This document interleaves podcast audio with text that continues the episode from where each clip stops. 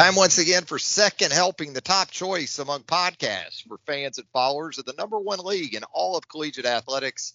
That league, of course, the Southeastern Conference. Travis Reier, senior analyst for BamaOnline.com, part of the 247sports.com network, alongside my great friend Brent Beaird, college football analyst, longtime college football analyst, most recently. First Coast News down in Jacksonville, Florida.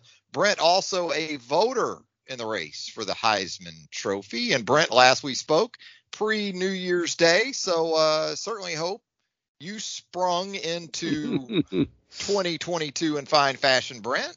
Yes, doing well. Good to be with you as always as we uh, wind up the season, which is just hard to believe, but a lot to cover and, and uh, certainly uh, not only the national championship game going on, but big meeting of the uh, commissioners this weekend. Not saying anything's going to come out of it, but they will discuss expanding the playoffs again. Uh, and in the midst of that, Trav, coaches coming and players going uh, uh, on both sides. So uh, plenty to discuss today. Free agency now for both coaches and players. So Literally. it's uh, and it's really the wild, wild west. I mean, it is. You're seeing it in recruiting too, with the name, image, and likeness now. Right, right. You combine all these things with NIL and uh, the one-time transfer rule going into effect, and as you said, the coaching carousel that seems to never stop spinning. We'll have plenty to talk about. Really, in relation to games as we go back to the 30th of December, because those games were played after our most recent download here of the podcast. So we'll get into some of those matchups involving SEC teams. And I guess at a 10,000 foot view, it's been a good bowl season for the anti SEC sentiment. Amazing, Brent, that when the SEC goes nine and three in the bowl season, we don't hear much from those folks. No. No. But let let SEC go maybe a game or two under 500. Oh, they come out. See, see, the SEC really isn't great. It really isn't that that gorilla of a league. Well, at uh, even, uh, uh, but I think they'll take six and eight and have a national champion from the league. The oh, yeah, game. absolutely. Yeah, yeah. I, I, I would take that trumps a six and eight record. Well, let's get into some of these games dating back to the 30th. First of all, a tremendous finish to a first season for Shane Beamer at South Carolina as the Gamecocks really from start to finish there in Charlotte control Mack Brown's Tar Heels of North Carolina. 38-21 very impressive performance for South Carolina. You could tell from the outset that they had taken the preparation very seriously. And again kudos seven win season for Shane Beamer in year 1 very disappointing finish for Mac Brown and a North Carolina team that had big expectations going into the season uh, uh, Trav, do you think Shane has that mayonnaise out of his hair by now? Oof. I think he just about got knocked out by the cooler. I think he did. Oh, yeah, absolutely. But but look, there's no doubt. I mean, again, a, a South Carolina team uh, that beat Auburn, that beat Florida, uh, that beat North Carolina, their rival. And some South Carolina news, our wide receiver Josh Vann is returning to school for another year, had 43 catches, 679 yards, and also looks like their edge defender, uh, Jordan Strachan, is also going to be coming back, had 23 tackles. So uh, I, I, know there's some others that, that are excited too, but uh, but but Trev, uh, have we seen has South Carolina in uh, maybe since Spurrier first came there, uh, I haven't seen the excitement like I'm seeing right now. Yeah, we talk about efficiency at the quarterback position a lot of times. How about Dakereon Joyner and Zeb Noland combining to go 12 of 15 for 242 yards and two touchdowns. Both of the quarterbacks for South Carolina in the game with an emphasis on Joyner, 9 of 9 for 160 and a touchdown. Both quarterbacks for South Carolina averaged north of 13 and a half yards per attempt. A big, big game from Kevin Harris, a guy you've talked a lot about That's right. on the podcast. That was kind of the guy we were expecting to see all sure. season long, wasn't it? Uh, listen, he struggled the, the entire year. Imagine if he would have had during the regular season what he had in the bowl game, what would have been really exciting for uh, them during that time. And and Trav, that's been the bugaboo there, has it not? Uh, they they've been incredibly inconsistent at quarterback. They don't have a lot of playmakers. They can't score a lot of points, which is kind of the exact opposite of what Tennessee did uh, in the uh, uh, in the first year for Josh Heupel, but South Carolina proves they can do it, which sets themselves up well for next season. Yeah, and officially the South Carolina era, or maybe it's going to be an error with Spencer Rattler, gets underway yeah. at the yeah. quarterback position moving forward. Talking about guys behind center, you're right. Tennessee, even in defeat against Purdue in the Music City Bowl, gave us one of the more, if not the most entertaining game of the bowl season. Unfortunately for the Vols, a promising campaign goes out with a defeat to Purdue. Jeff Brohm's done a good job up there in West Lafayette. You wonder how long he's destined to be there. But 48 45, a game that goes to overtime, not without controversy no. from the Tennessee perspective. You had a goal line play there, subject to much consternation among Big Orange Nation. Uh, I get it too because you know, is ruled short of the goal line, short of the end zone, and it's a quick whistle by college football standards. Sure now was. in the NFL, NFL they'll blow it dead quick, right? Right. You know, forward progress stop, things like that. Uh, college football officials typically let it turn into a scrum of sorts. They certainly let it play out in a lot of situations. They didn't in this particular instance for the Vols. Uh, because uh, in in the replay, a lot of talk about was his elbow over uh, the goal line at that point. But yes, uh, regardless of that, uh, a very entertaining game, Trav. I thought one of the more entertaining games of the bowl season. And again, I think Tennessee's got to be happy with Hendon Hooker coming back, Tillman coming back. Unfortunately, people haven't heard, and, and no real surprise, I don't think, Cade Mays, Trav announced a day yeah. or so ago that he, he's going to the NFL. Hendon Hooker's to do list for the offseason, from what I've seen, starts with sustaining as a passer mm-hmm. through four quarters. Yes. It seems like he comes out and starts hot in games throwing the football, but as games progress, he comes apart a little bit at times. And so maintaining a high level of mechanics and keeping those type of things together, that's going to be certainly high on his to-do list going into the off season, but absolutely a thriller in Nashville between the Boilers and the Vols. Not so much of a thriller in Arlington, Texas on New Year's Eve as the Alabama Crimson Tide sort of retro Bama and taking care of the Bearcats of Cincinnati in one of those college football playoff semifinal games from last Friday. Alabama 27, Cincinnati 6, just the way Paul William Bear Bryant would have liked it.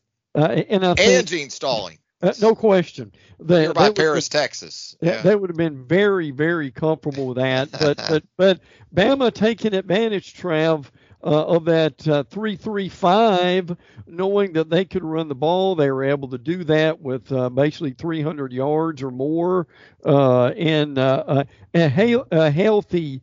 Brian Robinson, as you've written, uh, uh, is quite a force, frankly, and he showed up big uh, in a lot of the bigger games. By the way, Ole Miss ran a three-three-five, and Robinson ran all over them too in that one. So I think I think Bama took what uh, was there. Uh, now give Cincinnati credit; they made Bryce Young uncomfortable. Would Georgia be able to do the same? But a, uh, I thought a very businesslike win for the Tide, uh, and the defense continues to improve.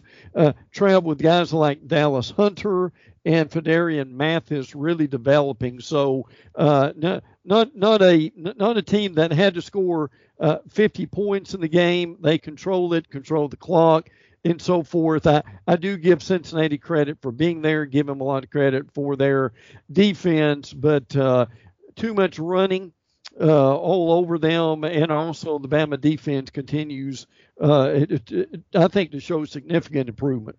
They definitely do, and it does start with that front seven. You knew Cincinnati had to have some semblance of success with Jerome Ford at the running back position.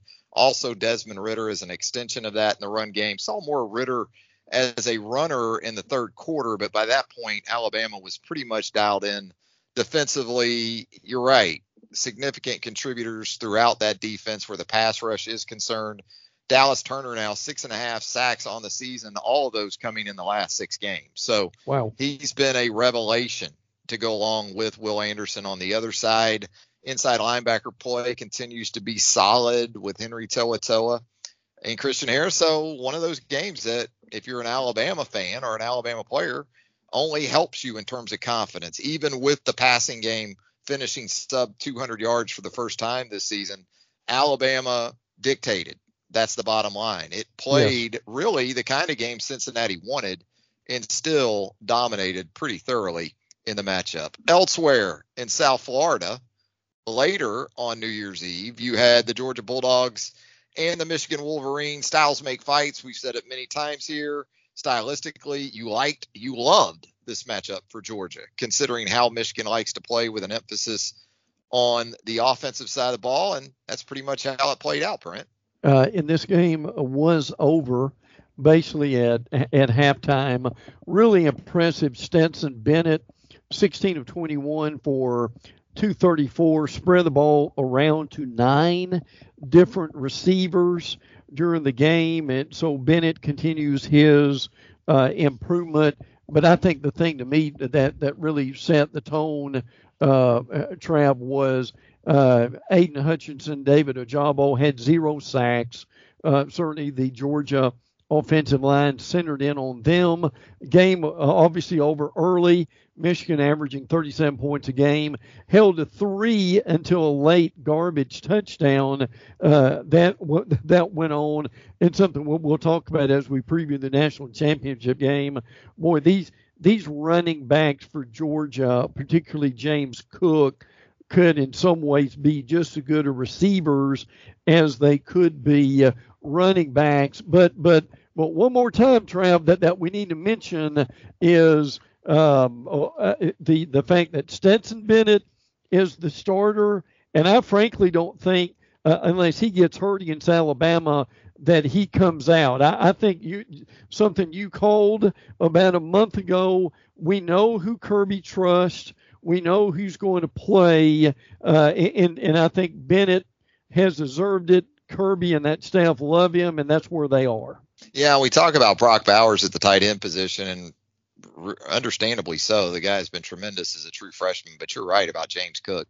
Four catches, 112 yards, got explosive plays from multiple guys in that passing game. And I thought that was key for Georgia, especially from a psyche perspective, because they're going to need that on Monday night against yes. Alabama. As we saw in the first matchup, just Brett, uh, Brock Bowers alone, even if he goes for 120 plus again, probably not going to be enough. You're going to have to get something from Jermaine Burton and Ladd McConkey and maybe George Pickens. So uh, the diversity, the, uh, uh, the, the the streams of of guys that were able to produce, I thought was uh, impressive for Georgia in the game. Four different guys caught touchdown passes for the Bulldogs, and absolutely from the Michigan perspective, if the game was going to be put on uh, the, the, the shoulders of the multiple quarterbacks, starting with Cade McNair, McNamara. That was going to be difficult. Hassan Haskin couldn't have a stat line of nine carries for 39 yards if Michigan was going to win, right. uh, and that's exactly what happened down in South Florida. So we move into New Year's Day, and you've got the SEC teams participating in the Florida Bowls, starting with Arkansas taking on Penn State in the Outback, and Penn State certainly made it interesting for a half, but boy, Arkansas came out of the break and just went to work, scoring 17 points in the third quarter on the Hogs' way to a 24 to 10 win and a nine win season in year two uh, under Sam Pittman. Uh, just an amazing performance by the Hogs, frankly, that they really exerted their will. Uh, and, and, Trav, how about this ratio for uh, for KJ Jefferson? Uh, 14 of 19. I, think they would love to have a game where he only had to throw 19 times.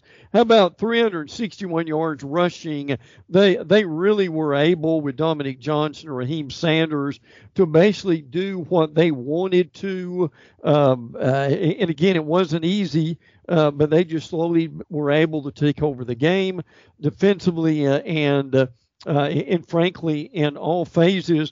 And Trev, it, it was it was 24 to 10, but I, I, I'm not sure it was really, as you look at the game overall, was it really even that close?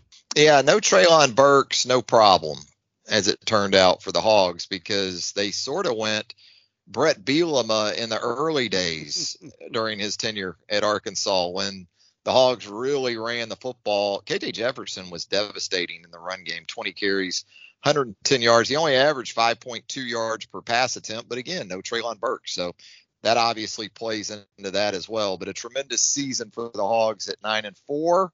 Uh, big things perhaps on the horizon as the transfer portal looks to add to that roster, especially from a playmaking perspective at the wide receiver position.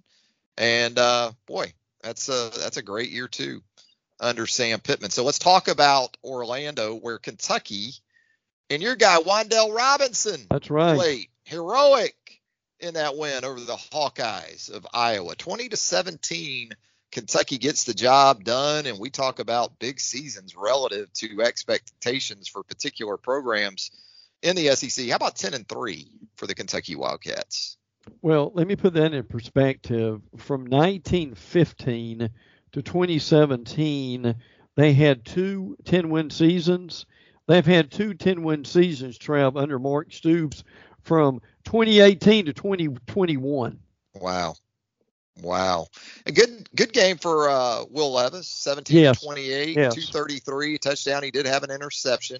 Our guy Christian Rodriguez, another 100 yard game as a Kentucky running back, 20 for 107 and a touchdown. But man, Wan'Dale Robinson, really the story. 10 catches, 170 yards. Had the big one late that really put Kentucky in position to win that game. Uh, it did. It, my understanding is, uh, and you may have seen the same thing, that he has decided to go to the NFL. What a what an incredible season uh, that that he had, and and I've gotten a little bit of pushback because I've I've uh, uh, mentioned that what Kentucky has done uh, as far as well. They really didn't play anybody, but look, when you've got uh, when you're at Kentucky and you can win 10 games in a season, to me that is monumental for that fan base. I know you've been up there. Uh, I know it was years ago in, in a game, and even then, uh, we, we know we know how much they love hoops. But you, you give them a good foot, football product, and they will come out and, and, they will support it. They had a lot of fans at the game, and, and Trav, uh, people may have missed this too. This was as far as your non New Year's Day. Uh, this was one of the highest rated bowl games on television of any of them. Yeah, you're right. Made that trip up to then Commonwealth Stadium. I guess it's still Commonwealth Stadium to to folks, but Kroger Field these days in Lexington back in 2009 and was going to the stadium to cover Alabama Kentucky in 09. And I see this line of people. They're lined up and they're not lined up for the like midnight madness for the start of hoops practice in October. They're lined up to get tickets to go to midnight madness. It's still like a week away. Yeah. and these folks are lined up for midnight madness tickets on a football game day at Kentucky. It has come that far. Kentucky's had some good seasons. Uh, Rich Brooks did some good things. He sure did. Uh, at the helm. So as you've talked about here on the podcast in the recent past, but this is this is other level good when you win 10 games at Kentucky. Later in the evening, down in New Orleans on New Year's night, the Ole Miss Rebels, looking for their 11th win of the season, ran into a little bit of a buzzsaw in that Dave Aranda defense. We had talked wow. about that group JT Woods at the safety position for Baylor is phenomenal. I wish our Jacksonville really Jaguars would spend a draft pick on Mr. Woods, but really tough to see Matt Corral go out with the injury after deciding to play in the game and talk about a storyline for the bowl season, all the consternation about play versus opt out. Corral decides to play, uh, goes out with an ankle injury. Luke Altmyer put into a pretty tough situation against that Baylor defense. And as much as anything, that's what I credit. That's who I credit in this game is Baylor and the way that defense played. Uh, well, look, uh, Aranda Trav, it's going to be interesting to where he ends up in a few years because, and he had a lot of people looking at him this year, uh, but uh, he had just done a fabulous job with that team. Trev, is is any team uh, have the turnover that, that that we're seeing with Ole Miss? Jeff Lebby Crazy. goes to Oklahoma. Charlie Weis Jr. now, not senior, uh, is coming in. That's going to be interesting. John Rhys Plumlee, who a lot of people thought might end up playing quarterback in the bowl game, uh, is in the transfer portal. And listen, he's a real athlete, dual threat uh, with baseball also. Chance Campbell, not quite sure what's going to go on there uh, with his future. Jerrion Ealy is leaving early for the uh, uh NFL. Uh, uh, but look, one of the one of the bigger questions, Trav, in this offseason is who is Lane going to get to be his future quarterback? But still, in the midst of it, I know they want to win the game. That Sugar Bowl is very important uh, to, Lane and that football team, but they showed considerable improvement too. So there's a, there's a pretty bright future in Oxford right now. There is. You're right though. DJ Durkin, it looks like uh, making that move to Texas A&M, and you mentioned Lebby and the quarterback situation being in flux. I was surprised by Plumlee as much because of the baseball aspect of things. Yes. And I'm not here to tell anybody, give anybody career advice. And I think there is a role that John Rhys Plumlee can fill uh, in football, uh, whether it's as sort of an all-purpose guy. If you get him in an offense, maybe like Gus Malzahn's at Central Florida, uh, where the quarterback run and, and that part of it is big and what Gus does. Yeah, okay. Uh, but that surprised me more with Plumlee from the the baseball side of things. So it'll be interesting to see where Plumlee lands. But I'll tell you, boy, again, Baylor Baylor looked like Alabama in the '93 Sugar Bowl against yeah. Miami, and yeah, that pass for just 40 yards. You know, pass for 40 yards in the game. Baylor did. Uh, but got big numbers on the ground, ran the football effectively, and just played with a physicality that we haven't associated with Big 12 defensive football since maybe the days of Mike Singletary when yeah. he played middle linebacker for the Baylor Bears. So again, credit to Baylor. Happy to hear that Matt Corral's injury isn't serious or threatening to certainly his draft status. Um, and the Rebels in a pretty good place, it looks like, moving forward under Lane Kiffin. A bizarre game, the only way I know to describe it, uh, a couple nights ago and really the last bowl game involving SEC teams before Monday night's national championship matchup between Georgia and Alabama. LSU under 40 scholarship players for the meeting with Kansas State in the Texas Bowl in Houston. And just from a coaching staff perspective, you were talking about a skeletal crew left behind by Ed Orgeron and it went about the way you would expect, I guess, Brent. A motivated oh, yeah. Kansas State team took advantage of LSU situation. You had Jontre Kirklin, a wide receiver, starting at quarterback. Guy threw three touchdown passes. He sure did. yeah, he's got some memories from that, but he does. Uh, just, just not, literally, just not enough to no. beat Kansas State. Well, And I give them credit for wanting to play and being able to play, but I think the real headlines for LSU or, or the, the the staff that's coming in. Mike Denbrock from Cincinnati, uh, the offensive coordinator, is coming in. Uh, also, uh, Louisiana Tech offensive coordinator Joe Sloan is going to be the quarterback coach uh, as uh, Brian Kelly slowly gets that staff together Cordale Flott, Trav, that junior quarterback, is going pro. Uh, so they are obviously losing some guys, but they will certainly have talent there. But the, the thing I had to look two or three times to make sure I was reading it right. Uh, after that loss, Travis, LSU first losing record since 1999. Wow. And that pretty much precipitated the arrival of Nicholas yes. Lou Saban yes, it did. Jr. for Michigan State. And that was an end to that until this year. Anyway, pretty good run there.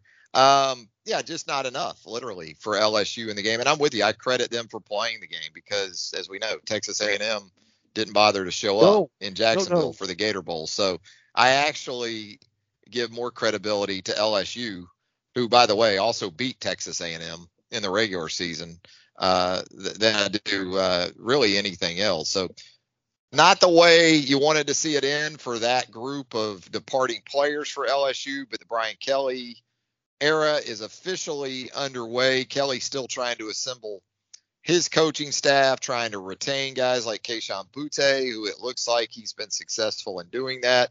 Quarterback, another place where that's going to be a hot topic. Myles Brennan deciding mm-hmm. to stay in Baton Rouge. What does Garrett Nussmeier do? Uh, what? How does that situation play out? So a lot of intriguing questions still for Brian Kelly here in the days and weeks and months to come.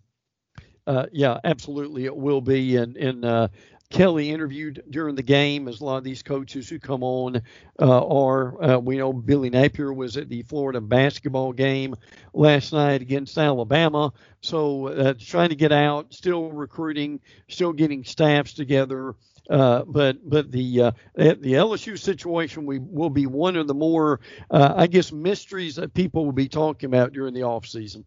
No doubt about it. And with that, Brent, it is time to look ahead to Monday night, Lucas Oil Stadium, 8:15 Eastern kickoff, a game that of course will air on ESPN, a rematch of the Southeastern Conference Championship game. Top-ranked Alabama taking on third-ranked Georgia, and it looks like based on Vegas and the public money to this point anyway, the sentiment is, all right, Alabama, show us you can do it twice as Georgia, as we record, sits as a three point favorite over the Crimson Tide. Does that surprise you, Brent?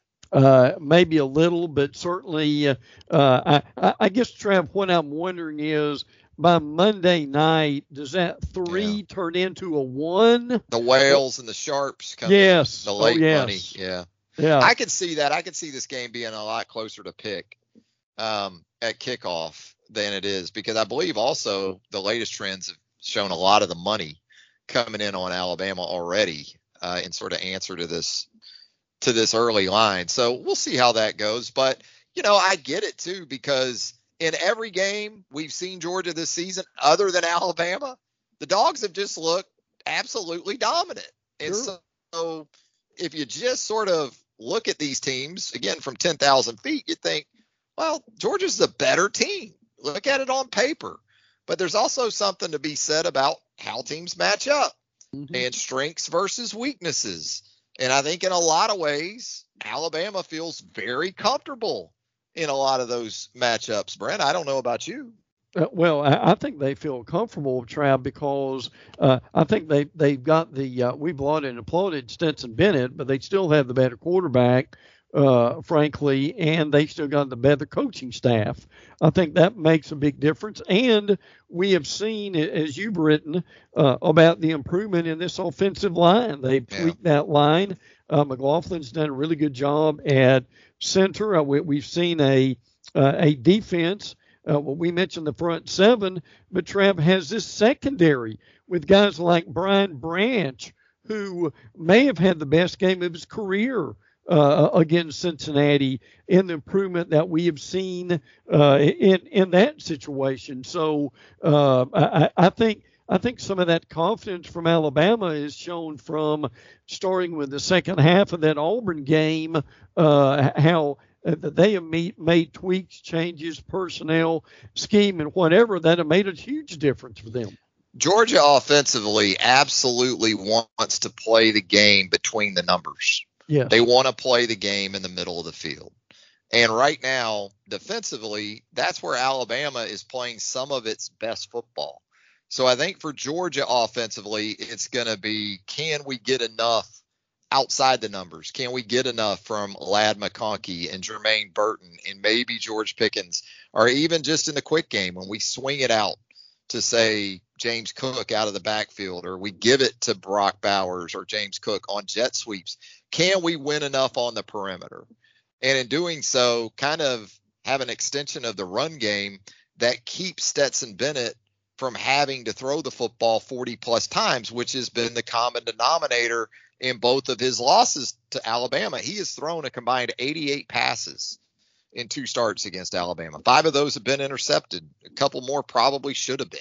Mm-hmm. So the balance that Georgia thrives upon offensively, and not just in terms of breaking it down from run pass, but where Georgia likes to kind of stay balanced uh, in how it attacks the field in general, going to be key. And then for the Alabama offense, you know, can you get a replicate sort of performance in terms of Bryce Young staying upright, not just in terms of when Alabama does a good job in protection, but how he also extends plays and how you compensate through that for the absence of uh, John Metchie. You know, if you can protect and keep Bryce Young alive on plays, uh, this Georgia secondary is still suspect and still uh, Alabama receiving corps that is capable of putting up big numbers once again. I again for Alabama, I have concerns with John Metchie being out. Yes. Uh, but if Georgia doesn't affect Bryce Young more than it did in the first go around, uh, it may not matter. Well, and, and I think what goes along with with that conversation is do guys like Nolan Smith and Nakobe Dean, mm-hmm. uh, who who really Alabama did a tremendous job in the SEC championship game. Uh, what what do those guys do in order to get to Bryce Young. And, and again, Trev, my question is, and, and, this has been asked all week long, uh, is that the weaknesses in that Georgia secondary, there's only so much you can do in the time allotted that they have got. Uh, so I, I think that's going to be fascinating. Uh, Ja'Corey Brooks, who stepped up, uh, and, and, is really improving. Jahleel Billingsley caught an important pass in the Cincinnati game uh, when you when you've got uh, Williams that's been double and triple teamed at times, who comes up big. Slade Bolden did a little bit. So uh, listen, the the, the storylines in this situation as far as strategy and so forth uh, are almost endless going into Monday night. You get the sense Alabama right now thinks anyway it can win a game either way. You want to yes. get into yes. sort of a grinder we can win that way. We showed that against teams like Ole Miss and Cincinnati this year. You want us to spread the field and work the middle of the field, especially on crossing routes, and then take the top off. Uh, we can do that as well, as they showed against Georgia in the first matchup. And you're right about the Georgia pass rush and how much it needs, specifically from its linebackers. Uh, Channing Tindall, Nakobe Dean, you mentioned. Uh, Nolan Smith, you know, this is a guy that a couple years ago we were told was the number one overall prospect Absolutely. in the country. He's got to play like that on Monday night. And I'll continue to say, and it's sort of my answer to Alabama fans that talk about John Metchie not being available, which is a tough blow, no doubt about it. Georgia being without Adam Anderson as an edge pass rusher no doubt. continues to be big. So when we talk about absences for Monday night, you know, at the time of his departure due to legal issues, Adam Anderson led the Bulldogs in sacks and quarterback pressures. He's not there for Monday night, just like John Metchie won't be there for the Alabama Crimson Tide. How about an X factor or two? Maybe something that you'll be particularly interested in, Brent, as we wrap up and continue to look ahead to this Alabama Georgia matchup. Uh, well, I mentioned this a few minutes ago about Georgia uh, using the, the, their running backs on wheel routes and so forth. I, am I'm, I'm going to be very interested in how Alabama defends that. Uh, uh, in uh, in the Michigan game, eight catches for 141 yards. Uh, Trav, that's a lot of yards for your running backs, is it not? So, uh, uh how how's Alabama going to keep that from happening? Yeah, well, the thing about Alabama is it can't say it doesn't know. Yeah, because James right. Cook did that to Alabama in the 2020 meeting in Tuscaloosa when he got matched up on Christian Harris right. out wide. He is again. We talked about it before. When James Cook gets split out wide, that's not because they're trying to get something else somewhere else. If you send a linebacker out there with James Cook, he'll run a go route. Yep. And he'll catch it, and it'll be a touchdown. So yeah, I just think collectively for Alabama defensively. Again, more so with an emphasis right up the middle of the field with those safeties DeMarcco Hellams and Jordan Battle, who were so good the first time around against Georgia. Brian Branch, who you mentioned, who has really played some great football, even against Georgia. Brian Branch was really good. Sometimes he got beat by a superior uh, elite type talent in Brock Bowers, but you know Brian Branch competed competed for four quarters in that game. He was great against Cincinnati. They need carryover performances from those three guys and then when they're called upon, some of these corners that have been thrust into action for Alabama. Kool Aid McKinstry, Khyree Jackson, the health status of Jalen Armour Davis at that corner spot. Uh, Georgia is again going to need to get something out Yes. of the perimeter. And then for Alabama defensively, tackling is going to be huge because Brock Bowers showed you in the first go around. You can have three or four guys get a shot Yeah. at him, Really. and he can run through those guys, including a defensive tackle, and and still produce explosive plays. So again, familiarity between these teams. It's the you can't say you didn't know bowl to me Yeah, right, because right. really just about anything that happens in this game Monday night, uh, preparation uh, shouldn't be an issue for either of these teams. And, and, and I'm curious how you've dealt with this this week because I've been asked this two or three times. Is is Nick Saban in Kirby's head?